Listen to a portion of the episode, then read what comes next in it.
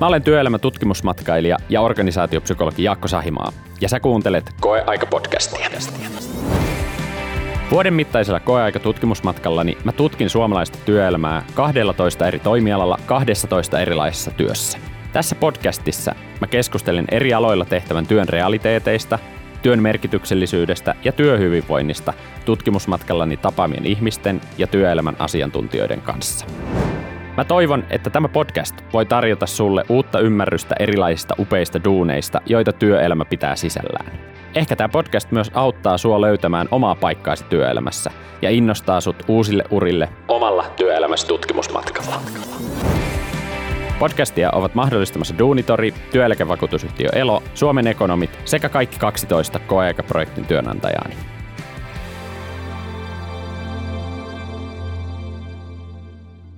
Koeaikaprojektin viimeisen kuukauden mä pääsin viettämään duunissa, jota en vielä projektin alkaessa osannut aavistaakaan. Kesken koeaikaprojektin mä sain nimittäin kuulla, että meidän perheeseen odotetaan pieniä kaksospoikia. Niinpä koeaikaprojektin viimeinen kuukausi omistettiin koti toimimiselle. Tässä jaksossa me keskustellaan kotivanhemmuudesta, vanhemmuuden vaikutuksista työuraan sekä perheystävällisestä työelämästä – Lisäksi jutellaan duunitorilaisten kanssa siitä, miten koeaikaprojekti toteutettiin ja mitä koeaikaprojekti voi opettaa myös työnantajille onnistuneesta työnantajan viestinnästä ja rekrymarkkinoinnista. Tässä jaksossa mulla on vieraana Duunitorin kaupallinen johtaja Lauri Isomarkku, johtava konsultti Lauri Vaisto sekä työeläkevakuutusyhtiö Elon työkykyjohtamisen palvelujohtaja Anu Suutela-Vuorinen. Isäksi tuleminen oli ehdottomasti mun koeaikatutkimusmatkani isoin positiivinen yllätys. Koko tutkimusmatka huipentui siihen, että meille syntyi kotiin pienet, terveet kaksospojat. Muutaman edellisen koeaikakuukauden aikana mä olin jo ehtinyt jännittää, milloin H-hetki koittaa ja lapset syntyvät. Syntyisivätkö he terveinä ja mitä jos eivät? Syntyisivätkö he etu- etuajassa ja miten paljon se sekoittaisi jo sovittuja koeaikatyöjaksoja muissa organisaatioissa? Lopulta pojat syntyi maailmaan helmikuun alussa 22. Juuri sopivasti, kun 12 koeaikakuukauden oli tarkoituskin pyörähtää käyntiin. Isäksi tuleminen muutti kertaheitolla omaa identiteettiä, arvomaailmaa, prioriteetteja ja myös suhdetta työhön. Koko koeaika vuoden mä olin tehnyt aika paljon duunia ja sitä edeltävinäkin vuosina työ oli täyttänyt aika ison osan ajatuksista ja ajankäytöstä. Nyt isäksi tullessa siihen tulisi muutos. Ja kaksosperheessä, jos jossain, isän tasavertainen mukana oleminen kasvatusarjessa on tarpeellista. Vanhemmaksi tullessa oli mielenkiintoista huomata, miten omaan identiteettiin tuli täysin uudenlainen osa lisää. Sen lisäksi, että aiemmin oli nähnyt itsensä työpsykologina, puolisona, ystävänä, perheen jäsenenä, oli nyt aika kasvaa myös isän rooliin. Ja tämä isän rooli ja työtehtävä taitaakin olla sellainen, ettei siitä pääse eroon kuukauden koeajan jälkeen, vaan se on ikuinen pesti. Vanhemmuuden alkuhuumassa kaikki oli uutta ja ihmeellistä. Vaipparallia, ruokailurumpaa ja nukutushommia pääsi harjoittelemaan ympäri vuorokauden. Se oli mukavaa, mutta toki samalla myös kuormittavaa. Tutkimuksissa puhutaan kahdenlaisesta onnellisuudesta. Mielihyvään pohjautuvasta hedonistisesta tunneonnellisuudesta sekä syvemmästä merkityksellisyyden tunteesta elämässä, eudaimonisesta onnesta. Vanhemmuuden tiedetään hetkellisesti syövän vanhempien tunneonnellisuutta, koska onhan vanhemmuus totta puheen jatkuvaa vaivannäköä ja myös melko rankkaa, ja ympärivuorokautista. Toisaalta tunneonnallisuuden osaltakin vanhemmuus tarjoaa paljon huippuhetkiä ja pieniä onnenhetkiä. Sen lisäksi vanhemmuus lisää syvempää merkityksellisyyden kokemusta elämässä. Onhan vanhemmuuden vastuunkantaminen, omien lastensa kasvun seuraaminen ja tukeminen myös mitä tärkeintä, antoisinta ja upeinta duunia, mitä elämässä on. Jokaisessa perheessä tehdään omanlaisia päätöksiä vanhemmuuden ja lasten hoitamisen suhteen. Meidän kaksosperheessä oli selvää, että koeaika kuukauden jälkeenkin me molemmat jatketaan kotivanhempina vauvavuoden ajan, siinä määrin kuin se taloudellisesti vaan on mahdollista. Olikin mielenkiintoista päästä syväsukeltamaan kotiisyyteen hieman syvemmällekin ja tarkastelemaan sitä, millaisia ajatuksia, pelkoja ja huoliakin työelämän pyörteistä pidemmäksi aikaa sivun hyppääminen tulisi aiheuttamaan. Millaisia asioita kotivanhemmuuteen liittyen meidän olisi hyvinvoinnin ja jaksamisen näkökulmasta syytä ymmärtää? Tästä asiasta meille osaa kertoa työeläkevakuutusyhtiö Elon palvelujohtaja Anu Suutela-Vuorinen. Kotivanhemmuus on työtä ja se on rankkaa. Mä aloitan tästä. Eli tota, sähän oot silloin lastesi käytössä 24-7 ja, ja tota, tota, se on, se on tosi tiivistä, intensiivistä.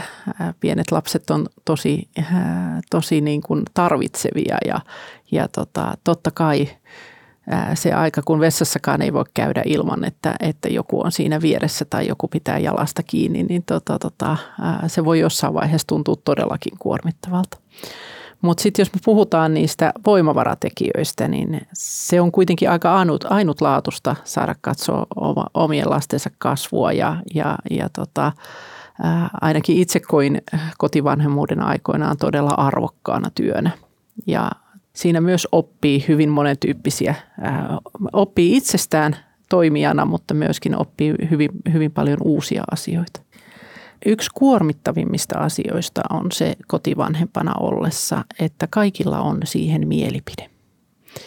Eli se ei, ole, se ei ole arvovapaa valinta. Siitä on ihmisillä jokaisella mielipide. Joko niin päin, että onpa hienoa, että olet kotona, tai sitten niin päin, että sähän tipahdat kaikesta, kun sä et ole pois tai työelämässä. Ja tämä tekee siitä valinnasta jäädä kotivanhemmaksi niin aika raskaan, koska niitä mielipiteitä, niitä tulee pyytämättäkin vähän joka paikasta. Ja mä ehkä haastasin ihmisiä myöskin miettimään, että kannattaako kommentoida ihmisille, jotka, jotka tekee sitä valintaa, että kumpi on parempi, jäänkö, jäänkö hetkeksi aikaa lasten kanssa kotiin vai meenkö työelämään. Usein puhutaan siitä, että perheellistyminen ja lasten hoitaminen kotona kotivanhempana olisi automaattisesti negatiivinen asia työuran kannalta, niin isille kuin äideillekin. Ikään kuin pakollinen paha ja hidaste uralla. Kuitenkin mun mielestä on hyvä tunnistaa, että elämässä on kenties tärkeämpiäkin asioita kuin uralla eteneminen ja työnteko. Ja toisaalta kotivanhemmuuden vaikutukset urakehitykseenkään ei välttämättä ole erityisen dramaattisia negatiivisessa mielessä. Mä luulen, että eniten siinä vaikuttaa semmoinen oma henkinen suhtautuminen. Eli äh, kotivanhempana hyvin äkkiä tuntee semmoinen, siihen tulee tämä äh, fear of missing out-ilmiö, että sulla on koko ajan semmoinen olo, että sä jäät jostain paitsi. Mutta käykö niin todella? Mä haastasin tätä, tätä ajatusta, että tapahtuuko siellä työelämässä sitten kuitenkaan niin nopeata muutosta, että jos sieltä on vuoden, kaksi, kolme tai jopa pidemmän ajan pois, että sieltä tipahtaisi aivan, aivan täysin pois. Usein kuitenkin tänä päivänä ihmiset on ollut työelämässä jo, jo ennen, ennen kotivanhemmaksi ryhtymistä tai vähintään niillä on jotain koulutusta ennen sitä. Sitä työelämää pystyy rakentamaan sen jälkeenkin, kun on tuu palannut takaisin. Ja voi olla, että kotivanhempana tulee troppi, eli sä et esimerkiksi pääse samantasoisiin tehtäviin, mutta äh, ei se tarkoita sitä, että se olisi pysyvä olotila, koska aika nopeasti kun palaa sitten takaisin töihin, niin huomaa, että, että kyllähän nämä hommat osaa niin kuin ennenkin ja pystyy lähteä rakentamaan sitä uraa ja uudella tavalla. Kotivanhemmuus on loppupeleissä ihan hirveän lyhyt aika. Eli tota, se, se, että ensinnäkin lapset kasvaa ihan hirveän nopeasti ja se, se tapahtuu niin hetkessä, että yhtäkkiä ne onkin sitten jo ylioppilaslaki päässä tai, tai muuten, muuten kotoa lähdössä. Että tota, että se, on, se on loppupeleissä ihan äärimmäisen pieni aika, mutta se on vielä pienempi aika siitä ihmisen työurasta. Me kuitenkin lasketaan tällä hetkellä, että tämän hetken tavoiteeläkeikä on tuolla 68 vuodessa – jos sitten kolmekymppisenä on ollut muutaman vuoden tai puoli vuotta tai, tai vähän pidempäänkin poissa, niin mitä se vaikuttaa sun uraan enää kuusikymppisenä, niin en oikein usko, että enää millään tavalla. FOMO-efekti, eli fear of missing out, on mullekin tutuksi tullut ilmiö. Aina aika ajoin sitä huomaa ajattelevansa, että mistä kaikesta ammatillisesti kiinnostavasta sitä jää paitsi, kun on nyt kotona lasten kanssa – Toisaalta on ehkä hyvä muistaa, että elämässä kaikkea ei tarvitse saada ja saavuttaa samaan aikaan, just nyt. Joku onkin sanonut hyvän vinkin, että voi puhaltaa kuin yhtä ilmapalloa samaan aikaan. Tämä pätee sekä isossa että pienessä mittakaavassa. Elämä muodostuu erilaisista vaiheista, ja sitä on itsekin huomannut, että pitää osata priorisoida asioita ja miettiä, mihin aikansa ja energiansa just nyt ja seuraavina vuosina laittaa, kun lapset on pieniä. Myöhemmin tulee sitten uudenlaisia elämänvaiheita. Toisaalta sama vinkki pätee myös pienemmässä mittakaavassa ja koskee läsnäolemisen taitoa. Kun on perheen kanssa, on syytä olla perheen kanssa, ja kun on töissä, on syytä olla töissä ja tehdä töitä, eikä kokea siitä huonoa omaa tuntoa. Ikään kuin siis puhaltaa yhteen ilmapalloon kerrallaan. Moni vanhempi kamppailee jatkuvan riittämättömyyden kokemuksen kanssa. Kun on töissä, kokeet pitäisi olla kotona, ja kun on kotona, kokeet pitäisi olla tekemässä töitä. Tärkeintä tällaisessa tilanteessa onkin se, että pystyy tekemään omien arvojensa mukaisia päätöksiä, eikä joudu toimimaan jatkuvasti omia arvojaan vastaan.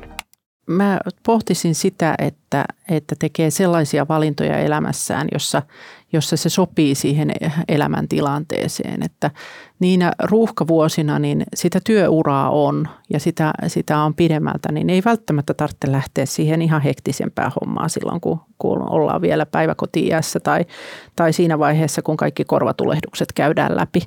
Eli tota, mä haastasin ihmisiä miettimään, että tarviiko saada kaikki kerralla – Eli äh, ainakin itse olen tässä tähän ikään viisikymppiseen äh, tultua oppinut sen, että kaikkea ei tarvitse saada kerralla, kaikkea ei tarvitse tehdä kerralla, että, että se helpottuu se elämä kuitenkin pikkuhiljaa lasten kasvaessa yleensä. Sitten mä haastasin kyllä työpaikkoja miettimään, että, että onko ihan mahdoton ajatus, että niitä kotivanhempia hyödynnettäisiin myöskin siellä työmaailmassa, jotta sitä, sitä tipahtamista jotenkin ammattitaidollisesti tai muuta ei tapahdu. Että aika monet kotivanhemmat pystyisivät kuitenkin tekemään esimerkiksi projektitöitä, jotka ei ole aikaan sidottuja tai, tai paikkaan sidottuja, voisi olla ihan hirveän kova motivaatio tehdä töitä. Tässä Suomen lainsäädäntö ehkä, ehkä on pikkasen niin kuin oh, perässä, että me ei osata jotenkin ajatella sitä, että hei, että soitetaan, me tarvitaan toi kahden kuukauden projekti tai me tarvitaan toi ja ton verran työtä, että toi homma tulee tehtyä, että meille tulisi edes mieleen sitä, että me soitettaisiin sellaiselle henkilölle, joka on lapsen kanssa kotona.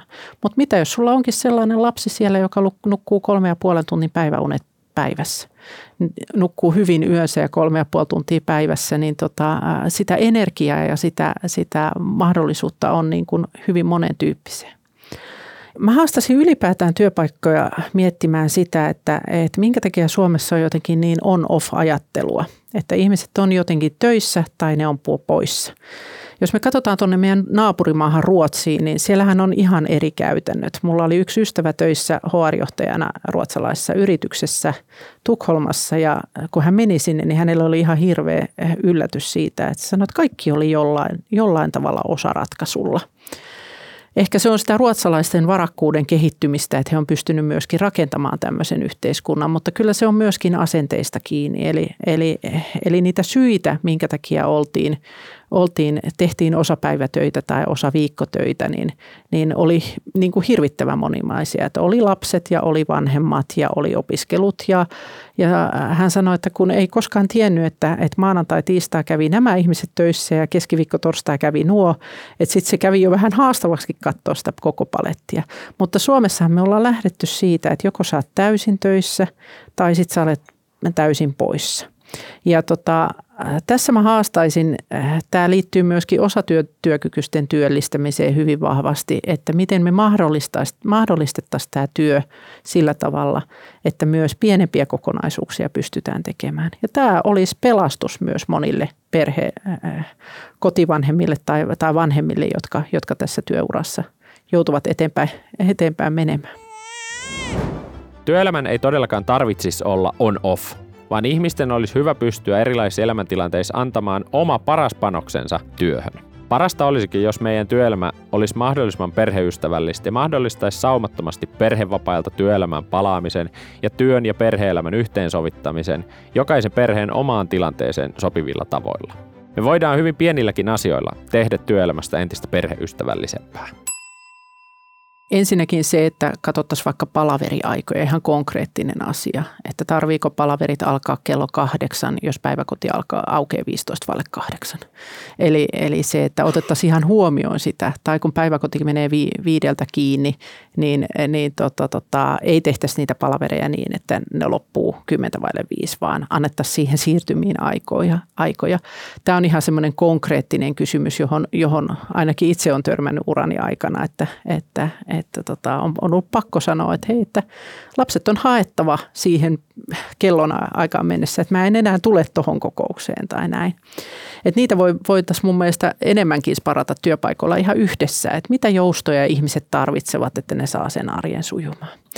No nyt tämä hybridityöhän mä oon mahdollistanut tosi paljon sillä tavalla, että ihmiset pystyy joustamaan ihan yhä enenevässä määrin ja, ja tota, tota, mahdollistaa myöskin sitä, että, että jos ei työmatkoihin sitten etäpäivinä mene niin paljon aikaa, niin se, se on sitten taas ehkä lyhyempi päivä, päivä niille lapsillekin sitten siellä päiväkodissa. Ja kyllä mä haastasin sitten yrityksiä myöskin muistamaan sen, että, että muisti on aika hyvä niille, joilla lapsia on, että kun muistaa ne unettomat yöt, kun lapsilla on vaikka, lapset on vaikka sairaita tai ei niiden tarvitse olla sairaatakaan, kun ne saattaa nukkua huoneesta. Että siinä työ, työelämässä saattaa tarvita joustoja ei välttämättä ihan parhaimmillaan aina silloin ole, mutta ei se tarkoita sitä, että ihmisen työkyky olisi mennyt tai etteikö hän olisi pitkällä tähtäimellä hyvä työntekijä ja siinäkin hetkessä hyvä työntekijä. Mä uskon siihen, että ihmiset vanhemmuudessaan niin pyrkii enemmänkin joustamaan työnantajan puoleen ja tekee enemmän kuin mitä ehkä muuten, koska siinä on koko ajan se pieni huono omatunto, että itsit viekö, mulla on toikin vielä tekemättä, niin se käydään sitten tekemässä siinä vaiheessa, kun iltasadot on luettu. Ja joku rekrytoiva esihenkilö joskus on sanonut näin, että hän mieluusti rekrytoi pienten lasten vanhemmat, koska se elämäntilanne vaatii semmoista aika tarkkaa strukturointia ja suunnittelua, että sen kokonaisuuden paletin saa toimimaan ja se tuo mukanaan myös omanlaistaan tehokkuutta siinä työssä. Kyllä, ja opettaa myöskin ihmisiä tehokkaiksi. Ja kyllä mä sen sanon, että kotivanhempana niin siinä on niin monta rautaa tulessa yhtä aikaa, että siinä kyllä oppii myöskin priorisoimaan asioita. Ja tämä on semmoinen voimavara, jota, jota työelämässä pitäisi, pitäisi enemmän hyödyntää. Koeaikaprojektin päätöskuukausi ja siitä alkanut kotiisyysvaihe on itselleni ainakin opettanut paljon uudenlaisia taitoja ja toisaalta haastanut myös miettimään, mitä sitä tulevaisuudessa haluaa yrittäjänä ja työpsykologina tehdä ja millä keinoin onnistua yhteensovittamaan työ- ja perheelämä. Mutta ennen kuin käännän katseeni tulevaisuuteen ja tulevaisuuden tutkimusmatkoihin työelämässä, on syytä pysähtyä hetkeksi katsomaan, miten koeaika tutkimusmatka oikein toteutettiin ja mitä kaikkea se on vaatinut. Keväällä 20 mä otin yhteyttä Duunitorin Lauri Isomarkkuun hieman hullulla idealla.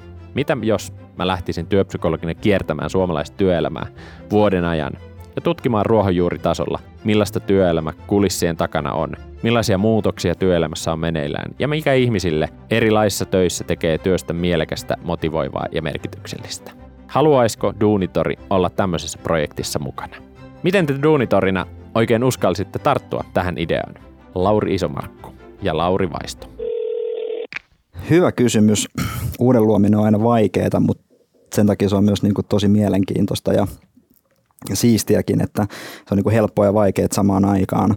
Ja sitten mä aina sitä sanonut, että jos ei koita, niin ei ainakaan voi voittaa. Että, että se, että kyllähän toi vaatii rohkeutta ja peräksanta muuttuu. Että, että se, että muistan kyllä, kyllä sen puhelun, kun sä soitit mulla ja me ei siinä mielessä niin vielä hyvin ehkä tunnettu, sä olit tällainen somesta tuttu, niin kuin varmaan minäkin, että, että, että kumminkin sosiaalisen, sosiaalista mediaa hyvin paljon hyödynnetään, hyödynnetään tahoillamme. Ja kun soitit sitten mulle ja speksasit tämän, tämän, tämän idean, niin, niin kyllä se kuulosti vähän hullulta, mutta se, että sitten taas toisaalta niin me duunitorilla tykätään aika hulluista ideoista, koska se, että tälle työelämän mediana ja työelämän niin kuin lipun kantajana, niin kyllä me halutaan olla, olla niin kuin siellä aallon, aallon harjalla tekemässä uusia juttuja, tekemällä näkyväksi, näkyväksi sitä ty, suomalaista työelämää. Ja, ja sitten me ajateltiin, että kyllä Jaakko, Jaakko on niin kuin, sulla huikea tausta, hyvin mietitty konsepti, vähän toki sitä niin kuin yhdessäkin sitä alettiin jumppaamaan ja terävöittämään, mutta todettiin, että kyllä tämä on semmoinen, mikä, mikä meidän kannattaa niin kuin lähteä ainakin koetestaamaan ja juttelemaan meidän asiakkaille, koska siellä on, meillä on hyvin erilaisia asiakkaita ja siellä on, onneksi löytyikin sitten ne tekijät, tekijät ja työnantajat siihen, ketkä uskalsi lähteä mukaan, koska kyllä tämä vaatii myös rohkeutta siihen niin, että uskaltaa jotain uutta lähteä tekemään, mutta Moni on multa kysynyt koeaikaprojektin aikana ja sen jälkeen, että miten ihan käytännössä koeaikaprojekti saatiin onnistumaan. Ihan aluksi mä olin Jyri Rasinmäen kanssa suunnitellut itse konseptia ja formaattia. Sitten mä otin yhteyttä Duunitorille, ja kun sieltä saatiin vihreää valoa, niin yhdessä Duunitorin koneiston kanssa me lähdettiin myymään kokonaisuutta ja kontaktoimaan kymmeniä organisaatioita mailitse ja puhelimitse. Lähettiin aika ennakkoluulottomastikin soittamaan, soittamaan ja tosiaankin esittää tätä, että hei, meillä olisi tämmöinen, haluaisitteko te kuulla ja sitä mukaan, kun sulla ja mulla luuri nousi, niin, niin se vastaanotto oli aika niin kuin, tosi niin kuin, hyvä.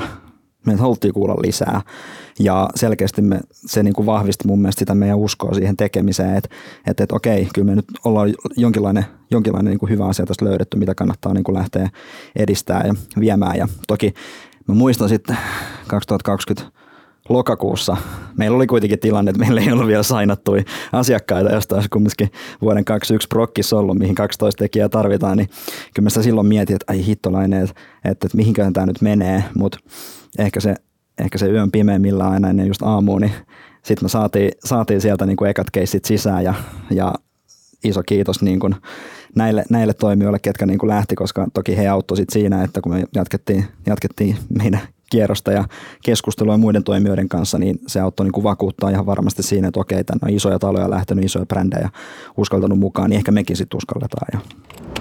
Jokainen mukaan lähtenyt työnantaja sai kuukaudeksi mun työpanoksen käyttöönsä. Lisäksi jokainen työnantaja sai asettaa yhden konsultointitoimeksannon mulle – jonkin kysymyksen organisaatiossaan, kulttuurissaan, johtamistavoissaan tai muissa teemoissa, joiden parissa he halusivat, että mä työ- ja organisaatiopsykologina havainnoin ja analysoin organisaatiota ja haastattelen ihmisiä. Tämän lisäksi Duunitorin koneiston voimin me voitiin taata firmoille miljoonaluokan näkyvyys somemateriaaleille, joita me päivittäin, viikoittain ja kuukausittain tuotettiin projektin aikana. Tälle kaikille mukaan lähteville firmoille tuotelulle lisäarvolle Duunitori oli laskenut oma hintalappunsa ja siivuna tästä mä sain myös oman elantoni projektin aikana. No ennen kaikkea mun mielestä oli just se keskeinen juttu siinä, että me pystyttiin yhdistämään se, että tehdä se työntekijäkokemus näkyväksi aidolla tavalla, päästään tuomaan ne niin kuin sun ohella ne niin kuin työntekijät sieltä arjesta, arjesta niin kuin esiin ja heidätkin myös kertomaan ja viemään sitä organisaation viestiä, koska kyllä se niin kuin kyllä henkilöt puhuttelee aina paljon enemmän. Niin, niin mä oon monta vuotta sanonut sitä, että kun ei Y-tunnus kiinnosta ketään, ei se herätä samalla tavalla tunteita kuin se, että sit se on se ihminen, ketä haluaa kertoa siitä omasta tekemisestä ja miten se kytkeytyy sinne organisaatioon. Ja, ja se just, että, että, että mä muistan, kun eräs liiketoimintajohtaja sanoi näissä keskusteluissa, ketkä lähti, päätti lähteä sitten mukaan, että, että on senkin takia tähän niin kuin halutaan lähteä, että me saadaan asiantuntija ei päiväksi, ei viikoksi, vaan niin kuin koko kuukaudeksi tekee meidän kanssa hommia. Ja just se, että se sisäinen input ja insight, mitä sä pystyt tekemään sen kuukauden aikana, on tosi arvokasta. Ja siitä me pystyttiin samalla meidän duunitori, joka on erikoistunut just tähän, että tuotetaan niin kuin laadukkaita sisältöjä siellä, missä suomalaiset viettää aikaa, niin saatiin kerrottua sitä organisaation omaa tarinaa sitten sun suulla ja heidän työntekijöidensä suulla sitten meidän median kautta suomalaisille, niin se oli, niin kuin, se, oli se, mistä me se business case sitten saatiin rakennettua ja siihen halusi sitten organisaatiot lähteä mukaan mun mielestä hienolla, hienolla niin kuin skaalalla, että, että keskisuurista isoin yrityksiin ja kaikki ei ollut täältä PK, PK-seudun niin kuin alueelta. Voisin tuohon, tuohon oikeastaan jatkaa vähän, vähän, että mikä mun mielestä oli yksi keskeisimpiä sisällöllisiä vahvuuksia tuossa projektissa, niin se oli nimenomaan se, että sä olit tutkimusmatkalla etkä kokeilumatkalla. Kyllä. Eli, eli tavallaan siis se, että tuohan olisi niin konseptina voinut mennä tosi pahasti vikaan, jos se olisi ollut ikään kuin esitetty sillä tavalla, että täältä tulee nyt niin kuin työpsykologi kokeilemaan mitä, mitä tahansa ja, ja niin kuin mihinkään ei tarvitse mitään, mitään koulutusta. Ja Kyllä. Ka- mm. kaikki sujuu, mutta sen sijaan mun mielestä siinä oli keskiössä nimenomaan ikään kuin ne, ne työkaverit siellä ja he pääsivät ääneen ja, ja se tota, mun mielestä teki siitä niin kuin mielenkiintoisen ja, ja lähestyttävän. Tässäkin projektissa oli aika hyvin niin kuin tähdet jonkinlaisessa linjassa, että me saatiin tämä niinkin hienosti vedettyä läpi, että, että, että se, että ensinnäkään Jakko, sä et uuvahtanut sinne, että se 12 kuukautta on aika pitkä, hyvä, että otettiin heinäkuun sulle kanssa lomaa, sait ladata akkuja ja sitten se, että me pystyttiin niinku sovittaa se konsepti ja sitten niinku myös asiakkaiden tarpeet ja kertoa, niinku, saada, antaa se frami myös niinku asiakkaille ja heidän omalle tekemiselle ja niinku tehdä näkyväksi sitä ja samaan aikaan puhutella niinku valtakunnallisesti suomalaisia ja tehdä näkyväksi, että minkälaista on olla erilaisissa duuneissa, erilaisissa firmoissa. Niin, ja sitten vielä todella onnellinen loppu siinä, että sait, sait kaksoset ja siirryt koti-isän arkeen, mitä on jo useampi kuukausi nyt sullakin jo takana, niin, niin, niin, niin mun mielestä tämä on, tämä on ollut kyllä ehdottomasti omallakin uralla yksi parhaimpia projekteja, missä on saanut itse olla mukana ja vaikuttamassa. Kokonaisuudessaan projekti saavutti somekanavissa noin 15 miljoonan silmäparin yleisön. Ja kun mukaan otetaan ansaittu medianäkyvyys tv radiossa ja lehtien palstoilla, puhutaan yli 50 miljoonan silmäparin yleisöstä. Ja lopulta, eräänlaisena huipentumana, projekti voitti myös Grand One-palkinnon vuoden digitaalisen sisältömarkkinoinnin kampanjana. Koeaikaprojektin aikana oli mielenkiintoista huomata, että sekä firmojen työntekijöiden kanssa keskusteltaessa että somepostausten myötä syntyneissä keskusteluissa tuli usein erilaisia kommentteja siitä, että enpä olisi tällaisia asioita meidän työssä itse tajunnutkaan tai enpä ole tällaisia asioita miettinytkään. Ja toisaalta myös toiseen suuntaan, että just näin munkin mielestä asiat täällä meidän työyhteisössä on. Eli toisaalta omassa roolissaan pystyy ulkopuolisena tarkkailijana huomaamaan erilaisia sokeita pisteitä ja toisaalta validoimaan sellaisia havaintoja, joita ihmisillä jo itselläänkin omaan työarkeensa liittyen on. Mä itse uskon, että ulkopuolisen silmin tarkasteltuna onnistutaan työyhteisössä nostamaan paljonkin asioita esille, joille ehkä itse ollaan sokaistuttu. Ja tämä pätee toisaalta erilaisten epäkohtien korjaamiseen, mutta myös positiivisten tarinoiden kertomiseen ja positiivisten asioiden esiin nostamiseen. Aina tämä on hyvä esimerkki, tämä on sitä aitoutta ja sitten sit se vaatii sen rohkeuden sille kaveriksi, että se kannattaa uskaltaa kertoa myös ulospäin, koska kyllä me täällä työelämässä ollaan niin kuin aikuisia. Me tiedetään, että, että kun tämä brändääminenkään ei ole sitä, että ripotellaan glitteriä vaan siihen päälle ja kaikki on kivaa, jee, jee. Että, että ei se ole sitä, vaan just, että kyllä se niin kuin arki on, että siellä on niitä kivoja juttuja ja sitten siellä on niitä vähemmän kivoja juttuja. Niin mun mielestä se on ne organisaatiot, jotka uskaltaa kertoa itsestään ne vähän vähemmänkin kivat jutut, niin varmasti erottuu. Joo, ja tota lähtisin jatkaa vielä niin kuin just siitä, että, että omassakin työssä korostuu tosi paljon se, että, että keskustelee eri työpaikoilla erilaisten ihmisten kanssa ja, ja ikään kuin käy, käy sitä arkea siellä läpi niin monesti vaikka joku sanotaan ryhmäkeskustelu, niin, niin tosi nopeasti sieltä tapahtuu aina se, että, että joku toteaa jonkun asian, että hei, että tämä on mulle tärkeää, tämä on kivaa, ja sitten sit joku toinen sanoo, että niin, että me en ole tullut ajatelleeksi tota noin. Taikka sitten on silleen, että on, on mittava määrä vaikka jotain henkilöstöetuja tai, tai, tai tämmöisiä etuoikeuksia, ja niistä ei välttämättä edes tiedetä kaikki, mm. koska, koska niistä ei ole tullut puhetta niin, niin siinä mielessä tavallaan tämmöinen niin työnantajakuvatyö niin kuin voi olla myös ikään kuin sitä semmoista sisäistä kieltä ja sisäistä todellisuutta, sisäistä ymmärrystä rakentavaa, että sen ei kaiken tarvitse aina päätyä sitten siihen, että Jaakko Sahimaa on Instagramissa. Kyllä. Näitä on valitettavia esimerkkejä myös nähty sitten, että kun puhutaan jotain muuta ja sitten se arki onkin jotain ihan toista, niin se on aika nopeasti tämän päivän maailmassa sitten sylissä ja sitten on viestinnällä paljon hommia. Kyllä, kriisiviestinnälläkin. Ennen kaikkea. Joo, mä luulen, että siinä, siinä kohdassa, kun puhutaan kriisiviestinnästä, niin sitten sit tavallaan niin ollaan jo kaukana siitä, että mitä se työnantajakuvan rakentaminen oikeasti, oikeasti on. Öm, omassa työssä, missä, missä nimenomaan ikään kuin tuen asiakkaita sen tarinan kertomisessa ja tarinan kiteyttämisessä, niin aika nopeasti siitä, kun lähdetään miettimään, että halutaan, halutaan niin kuin kertoa työpaikasta jotain, halutaan, kertoa, että tämä on hyvä työpaikka, niin aika nopeasti se keskustelu kuitenkin siirtyy siihen, että, että minkälaista se on oikeasti olla hyvä työnantaja. Ja lähtökohtaisesti mitään semmoista ei voi väittää, mitä sä et voi todentaa, jotain, jotain semmoista, mikä ei oikeasti pidä paikkaansa, koska se on, se on kaikista pahinta, mitä sä voit niin kuin brändille tehdä ja, ja niin kuin markkinoinnissa ylipäätään, että käyt väittämässä jotain, mikä sitten ää, todellisuudessa onkin, onkin jotain muuta. Siitä on, siitä on vaikea, vaikea päästä eroon ja siihen ei välttämättä ihan pelkkä kriisiviestintäkonsulttikaan auta enää. Jokaisella organisaatiolla on erilaisia tarinoita kerrottavaksi, jotka tukee positiivisen mielikuvan syntymistä kyseisestä organisaatiosta työnantajana. Osataanko me suomalaisessa bisneskentässä hyödyntää näitä tällaisia tarinoita? Joo ja ei. tota, Kyllähän meillä on tosi hyviä esimerkkejä siitä, että miten, miten, miten otetaan tarinat haltuun ja, ja tuossa itse asiassa varmaan korona-aikana, kun oli poikkeusolot ja, ja ikään kuin jouduttiin vähän, vähän niin kuin ravistelemaan myös sitä, että missä täällä nyt oikeastaan ollaankaan, niin varsinkin hoiva-alalla monet, monet työnantajat tai terveydenhuoltoalalla monet työnantajat kertoi tosi, tosi koskettavallakin tavalla siitä omasta, omasta tekemisestään kaikki ei ole yhtä hyviä. Meillä on, meillä on aika paljon hajontaa siinä, että miten hyvin tämä tarinan kerronta on otettu haltuun eri, eri yritysten, eri työnantajien viestinnässä. Ja siinä riittää tekemistä kyllä. On organisaatiot, ketkä on tosi hyviä tässä ja sitten on niitä, ketkä vielä niin kuin voi parantaa. Ja on tunnetusti Suomi ei ole ollut niin kuin kauhean vahva, tai suomalaiset ja niin kuin työnantajat, yritykset, organisaatiot ei ollut kauhean vahvoja markkinoinnissa. Esimerkiksi jos verrataan vaikka nyt tuonne länsinaapuriin, mihin helposti tehdään aina se vertaus, mutta kyllä täällä on kuitenkin joka tapauksessa ihan huikeat organisaatiot. Aivan valtava hyviä tarinoita kerrottavaksi sieltä, siitä työntekijäkokemuksesta, mitä ollaan tekemässä, mitä halutaan saavuttaa, niin, niin se, että kyllä ne tarinat siellä on, mutta just, että, että sitten kun on käynyt niistä keskustelee ja juttelee, niin se on jännä niin kuin mismatchi siinä, että, että vaikka ne tarinat siellä on, niin että, että ei osata tai joskus tuntuu, että ei uskalla tai edes halutakaan kertoa.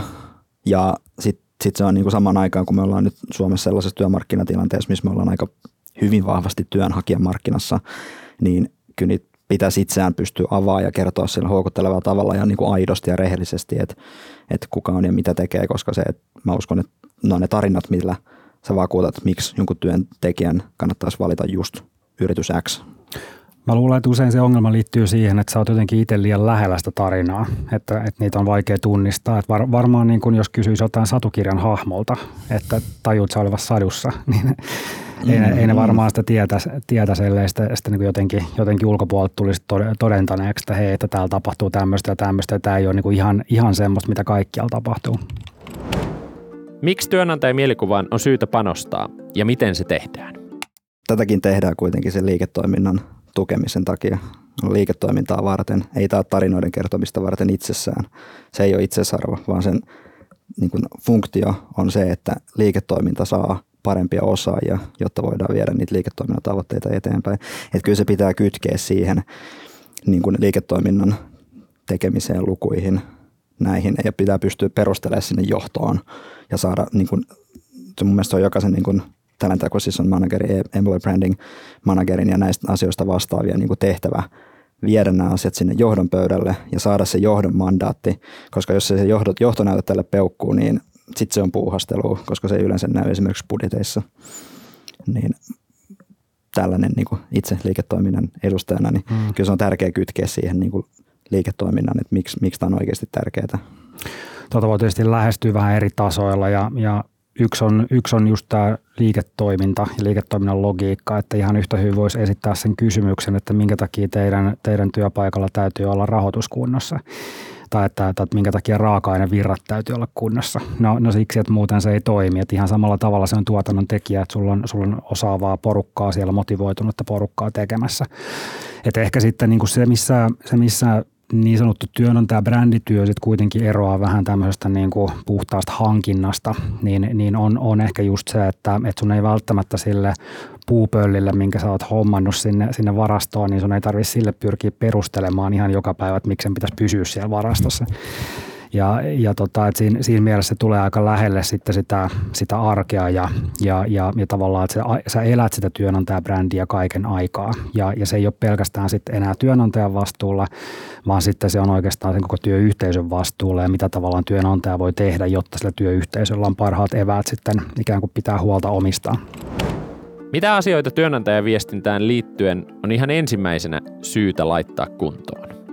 Itse asiassa aika harvoin lähdetään ihan semmoista niin kuin nollatilanteesta, että ei olisi niin kuin mitään. Et, et yleensä, se, yleensä se lähtee siitä, että lähdetään vähän kartoittamaan, että no mitäs täällä jo on. Mutta kyllä ihan semmoisia perus, perusjuttuja, mitä, mitä niin kuin lähtökohtaisesti pyritään laittamaan kuntoon, on just se, että, että sulla on jollain tavalla kiteytettynä se, että mitä sä kerrot itsestäsi työnantajana ja mitä, mitä teidän työn, työn tekijät ja mitä teidän esihenkilöt voi kertoa sitten, sitten kun he käy näitä keskusteluja. Ja se on tavallaan semmoista niin kuin viestinnän, viestinnän kokoon laittamista, kiteyttämistä. Jotkut puhuu työnantajan lupauksesta, jotkut puhuu arvolupauksesta. Mulle ei ole niin hirveästi väliä, mitä, mitä sanaa siitä käyttää, mutta yhteinen kieli kaivataan. Ja kyllä siinä sitten niin kuin aika pian pitää sitten lähteä miettimään sitä, että no, että no kenelle me puhutaan ja, ja missä kanavissa, missä formaatissa heitä, heitä sitten saavutetaan. Ja siinä, siinä sitten tulee aika, aika lailla kaikenlaisia keinoja ja että vähän, vähän niin kuin koeaikaprojektissakin tämä oli kuitenkin monikanavainen, monikanavaista tekemistä, niin kyllä se oikeastaan useimmissa tapauksissa on sitten se, se viestin vieminen sitä samanlaista. Niin ja brändit rakentuu toistoista. Että se, että se on niin kuin, että mitä paremmin toi on kiteytetty, esimerkiksi työnantajan lupaus ja se, että se niin kuin johto osaa sen toistaa, niin kuin rekrytoivat esihenkilöt on todella tärkeässä roolissa organisaatiossa, että, että miten he puhuu ja viestii sitä eteenpäin niin esimerkiksi haastattelutilanteessa kuin esimerkiksi sitten niin kuin siellä ihan arjessa, kun sitä duunia tehdään, niin ne on, se on tosi tärkeää, että, että se, se on niin kuin, saa sanottaa sen omaan suuhunsa sopivaksi, mutta se on niin kuin yhdenmukainen koska tämä on se, tää on se niin kuin mikä, mikä rakentaa sitä tunnettuutta ja mielikuvaa sit pitkässä juoksussa toivottavasti siihen haluttuun suuntaan. Jos sallitte, niin mä voisin itse asiassa tässä kohtaa vielä, vielä niin kuin koskettaa yhtä semmoista aj- ajatusta, mikä, mikä tota, minkä mä haluaisin murtaa. Ja, ja se on tämä niin ajatus tämmöistä niin strategisesta ja taktisesta brand, bränditekemistä tai markkinoinnista. Et, et me ajatellaan jotenkin sillä tavalla, että semmoinen niin viestinnän kiteyttäminen ja semmoinen niin sisällä tapahtuva työ on, on jotenkin niin kuin hienompaa ja strategisempaa. Ja se on, se on semmoista, niin kuin, että mitä, mitä niin kuin kaikki haluaisi päästä tekemään. Mm. Ja sitten tavallaan se, niin kuin se taktinen puoli on enemmän sit sitä semmoista, että no optimoidaan, liikutellaan pikseleitä ja, ja katsotaan. Mainostetaan vähän kanavissa. Niin, mainostetaan ja AB-testataan niin kuin näin. Mutta mut nämä pitäisi oikeasti ymmärtää kuitenkin semmoisena kokonaisuutena, että sulla voi olla vaikka miten hienot arvot, sulla voi olla miten hieno työnantajalupaus, mutta mitä sä teet sillä, jos kukaan ei koskaan kohtaa sitä missään? Vastaavasti sä voit käyttää aivan tolkuttomasti rahaa, vaikka nyt tota Facebook-mainontaa tai johonkin semmoiseen, mutta sä et saa sillä mitään vaikuttavuutta, jos sulla ei ole jotain semmoista storia, mitä sä haluat, haluat siellä kertoa. Että kyllä se, niin se toisto on tärkeä ja silloin, jos sä haluat toistaa jotain, sun pitää ensin tietää, että mitä sä haluat toistaa. Niin rinta rinnan asioiden tekeminen, että just tämä, että mäkin olen niin luopunut noiden kahden sanan käytöstä, en käytä niitä nyt tässäkään, koska se, että, että kyllä se mun mielestä niin loppuviimeen niin tekeminen ratkaisee ja se, että niitä tehdään jatkuvasti ja kehitetään, viedään eteenpäin ja kerrotaan niin ulos kuin sisälle päin ja sitten on isompaa ja vähän pienempää. No joo, ja, ja siis tämähän ei niinku rajaudu pelkästään työnantajaviestintään, työnantajamarkkinointiin tämä keskustelu, vaan jos me mennään niinku mihin tahansa markkinoinnin brändiammattilaisten pöytiin, mm. pöytiin juttelemaan, niin tosi herkästi tulee just se, että no onko tämä nyt brändiä rakentavaa vai onko tämä nyt taktista, onko tämä jotain semmoista, mikä, mikä pitäisi aiheuttaa jotain toimintaa yksikään brändikampanja ei ole koskaan mennyt pilalle silleen, että siihen on lisätty call to action. Mm. Tai, tai ikään kuin tämmöinen, tämmöinen tota, jotain, mitä siitä pitäisi seurata toiminnallisesti. Ja, ja vastaavasti niin kuin kaikki taktinen tekeminen niin on mun mielestä täysin turhaa, jos ei se ole ikään kuin semmoista brändiä isossa kuvassa te- tukevaa. Et, et tavallaan se, se niin kokonaisuuden hahmottaminen mun mielestä meiltä vähän vielä puuttuu. Kuinka paljon organisaatioiden kannattaa ottaa riskejä työnantajan viestinnässä ja lähteä kokeilemaan erilaisia uudenlaisia juttuja? Tuskin kenenkään kannattaa semmoista niin punaiselle kaikki tyyppistä tyyppistä, että nyt niin kuin otetaan jo, jostain niin kuin vaan joku, joku semmoinen, mistä ei ole niin kuin mitään havaintoa ja pannaan kaikki paukut siihen. Mm. Mä en usko, että semmoista keskustelua missään käydään, mutta, mutta kyllä mä niin kuin sanoisin, että, että varsinkin siinä sävyssä, missä ihmiset tai työn, työnantajat puhuu itsestään, niin olisi, olisi niin kuin vähän semmoista liberaaliuden varaa että otettaisiin ehkä niin kuin pieniä riskejä siinä, että se ei ole aina semmoista niin kuin täysin hallittua ja että kaikki sanat on niin kuin tavallaan pötkössä, pötkössä tota merkityksellisyys, asiakaslähtöisyys ihmisarvoja ja niin kuin muuta tämmöistä, jota kaikki käyttää. Mm. Mutta, mutta parhaimmillaan se riskinotto voi olla sitä, että sä löydät sieltä, sieltä organisaation sisältä jotain tapoja puhua ja sitten sä omaksut niitä, koska silloin sä, silloin sä säilytät sen aitouden siinä, vaikka sä, vaikka sä saavutat samalla tietynlaista erottuvuutta siinä, siinä kentässä. Kyllä mä sanoisin niin kuin vinkiksi työnantajalle, jos, jos se nyt niin kuin tulisi, tulisi kysymään tämän kysymyksen, että kannattaako ottaa riskejä, niin mä sanoin, että, että älä, älä kysy tota kysymystä, vaan niin mieti, että onko tämä kiinnostavaa. Ja, ja sitten sit sä niin kuin tiedät, kannattaako se tehdä. Ei meidän tarvii kaikki olla miellyttämässä, koska se on, se on helposti, sit, sit syntyy sitä niin kädenlämpöstä, että se, että, että se on, että, että joskus toki rapatessa roiskuu, mutta se, että mun mielestä jos yritetään kaikkien miellyttää kerralla samassa sisällössä, niin ei se loppuviime puhuttele ketään. Sitten se unohtuu ja sillä ei ole merkitystä tai vaikuttavuutta. Koeaikaprojektia oli mahdollistamassa iso joukko ihmisiä. Kiitos teille, Duunitorin väki, kotiväki ja kaikki 12 koeaikatyönantajaan, että teitte koeaikaprojektista mahdollista. Koeaika oli ainutlaatuinen tutkimusmatka suomalaiseen työelämään. Toivottavasti tämän tutkimusmatkan sisällöt on voineet inspiroida ja auttaa myös sua eteenpäin omalla työelämässä tutkimusmatkalla.